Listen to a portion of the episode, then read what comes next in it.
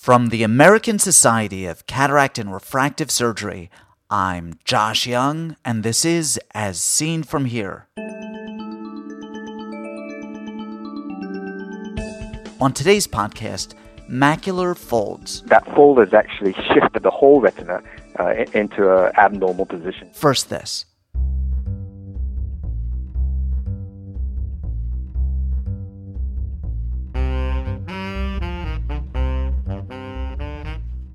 You're enjoying As Seen From Here, the landmark podcast from the American Society of Cataract and Refractive Surgery, launched way back in February of 2005. Why not enjoy some of the other ASCRS offerings, including the ASCRS Symposium and Congress, the meeting to end all meetings in ophthalmology, or the ASCRS Winter Update, where you can meet one on one with some of ophthalmology's most important leaders in a beautiful setting. Or see the future of ophthalmology at iSpace MD, the global ophthalmic classroom brought to you by the American Society of Cataract and Refractive Surgery. If you're a resident, check out openophthalmology.com, an extensive lecture series on clinical optics. And remember, residents and fellows can join the ASCRS at no cost. But please don't do any of these things until you've enjoyed this episode of As Seen From Here.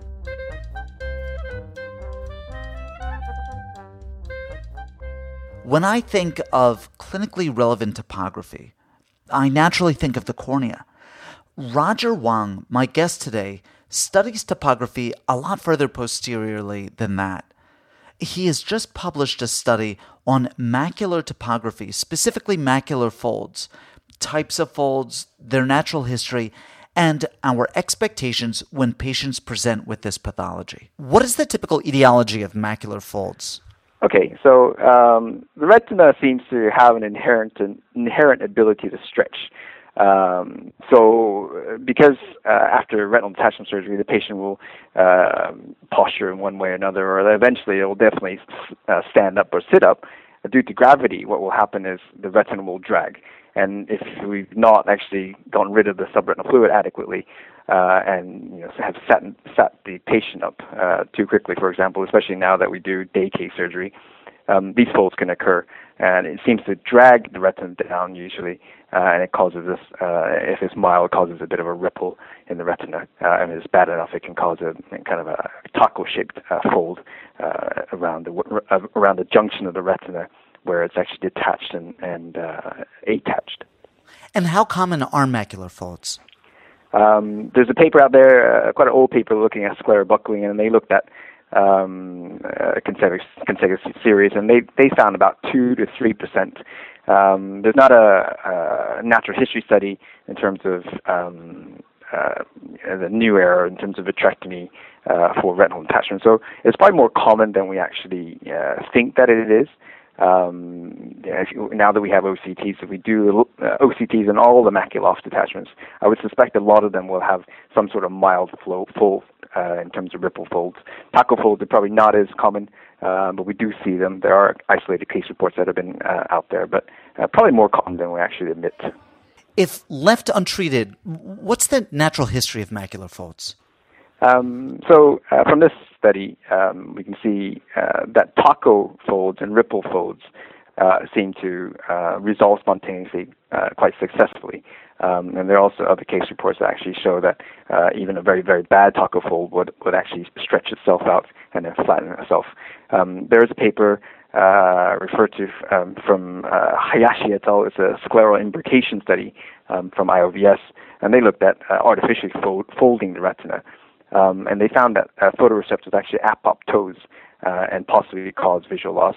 And we found that um, vision actually wasn't that bad. There was obviously deterioration. May may it just be the retinal attachment, um, but um, you do have a bit of deterioration. But the alternative is to possibly do uh, interventional uh, therapy, which may or may not actually be uh, favorable. And then the ripple folds actually uh, will, will go away quite quickly. The problem is uh, displacement folds. We don't know what happens. It seems to get stuck, and, and I don't know. We really don't know what the uh, best management for that is really. You mentioned therapy for macular folds. What what is conventional therapy for macular folds? Um, so conventionally, I think probably most people will watch it conservatively and, and do no further uh, surgery. Um, there are isolated reports, again, case reports where people have tried to redetach the retina, thinking that it can actually have some memory and it'll go back to where it was. Some people have redetached it and caused uh, and forced it to try to unfold itself. Um, using some sort of sweep technique or massage technique, um, it seems to flatten out, but we don't really know if it's actually better than uh, just leaving them alone. Um, but so conservative management is probably more of the conventional therapy at this stage. Roger, what question did your study seek to answer? Um, it's really looking at uh, consecutive series in terms of looking at uh, cases, how they progress uh, in terms of natural progression of the folds. Um, uh, we were able to kind of distinguish different types of folds uh, and then really looking at what happens if you do leave them alone uh, in terms of outcome. Uh, do they have uh, visual loss or, or, extensive visual loss because of the fold, or, or do they actually uh, have a good result? Can I get you to describe the design of your study? So it's a prospective case series. Uh, we looked at uh, each case um, of retinal detachment that actually uh, developed retinal folds. over 12 months, we did serial OCTs uh, on these retinal folds and see saw how uh, these retinal folds uh, uh, settled down. Um, and really looked at just the progression of it and uh, and a clinical outcome in terms of uh, how it looked uh, clinically, also in terms of visual outcome uh, of these patients at the end of the day. And what did you find? What were your results?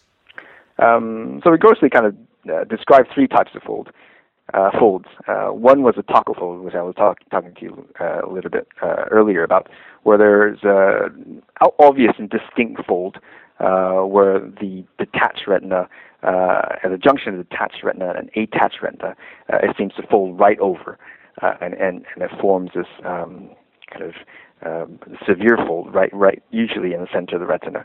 Uh, the ripple folds, which are more subtle, uh, these are usually um, more picked up on the OCTs, uh, where you have an inner retinal uh, ripple, uh, which is kind of an undulation, and then underneath that you can get outer segment uh, disturbance, where there are little clumps of what looks like uh, photoreceptors.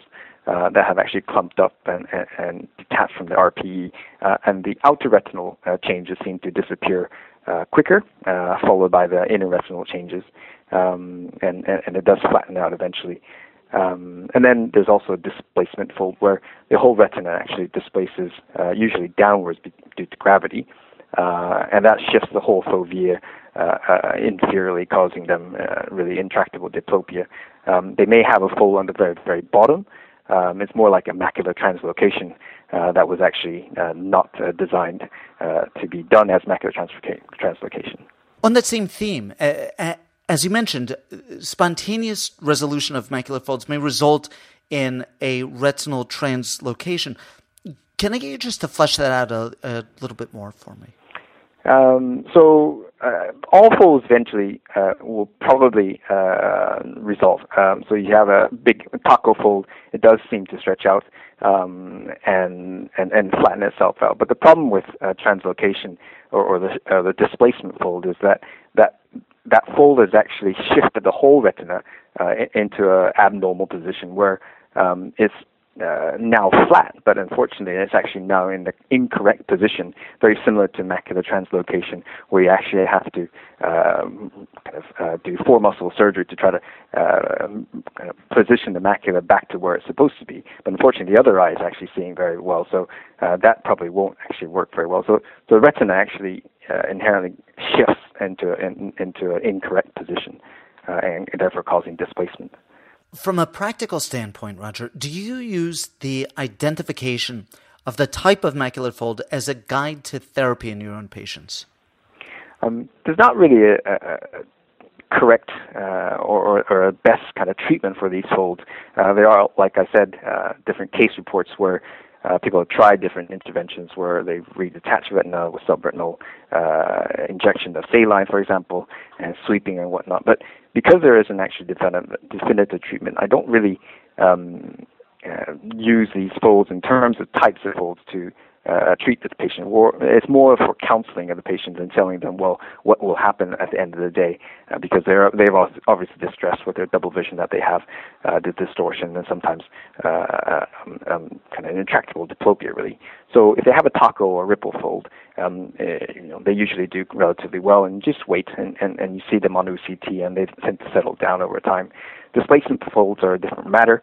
Um, they do have diplopia, and you start to think, well, what, what is you know uh, the best treatment here? Do you counsel them and say, well, try some prisms, although we tried prisms in the past, and that hasn't really kind of uh, improved their vision or their diplopia? Um, or do you actually go for the experimental and interventional treatment in terms of injection of subretinal saline, redetachment of retina, and then possibly sweeping it back uh, to place? Although there's no evidence that actually works. So um, more studies will probably be required uh, to look at how best to treat these. Uh, certainly the displacement folds, the taco and ripple folds, um, better off just probably leaving them uh, and just using conservative management really.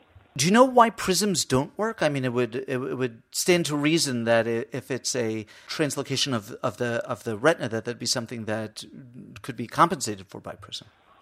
I've asked the orthoptist this as well, um, but it seems as if, it, it, because it is it is torsional and and it, and it, it doesn't seem to go back to um, it's not a vertical or horizontal uh, displacement it's completely a torsional problem and yeah. therefore it, it, uh, prisms really don't really kind of work it's just the same thing as uh, probably macular translocation where um, you know a, a prism should work in terms of uh, trying to get their diplopia where it's supposed to be, but but it isn't. You have to actually twist the twist the eye back to where it's supposed to sit and where the fovea actually sits around the center. But um, I'm not I'm not a squint surgeon, nor am I a uh, um, orthoptist, so um, that's slightly beyond me. But that's what's been explained to me in the past. So, Roger Wong, thank you so much. Take care of yourself, Josh. Roger Wong comes to us from the Vitreoretinal Service at the Guy's and St. Thomas Hospital National Health Service Foundation Trust at the St. Thomas Hospital in London, United Kingdom. His paper, Longitudinal Study of Macular Folds by Spectral Domain Ocular Coherence Tomography, appears in the January 2012 issue of the American Journal of Ophthalmology. Ask questions of Dr. Wong or any of our previous guests, or make a comment about any of the topics we've discussed. These interviews are meant to be the start of a conversation in which you participate. Write to me with your questions or comments at jyoungmd at gmail.com. As Seen From Here is a production of the American Society of Cataract and Refractive Surgery. Be a part of the next podcast. I'm Josh Young.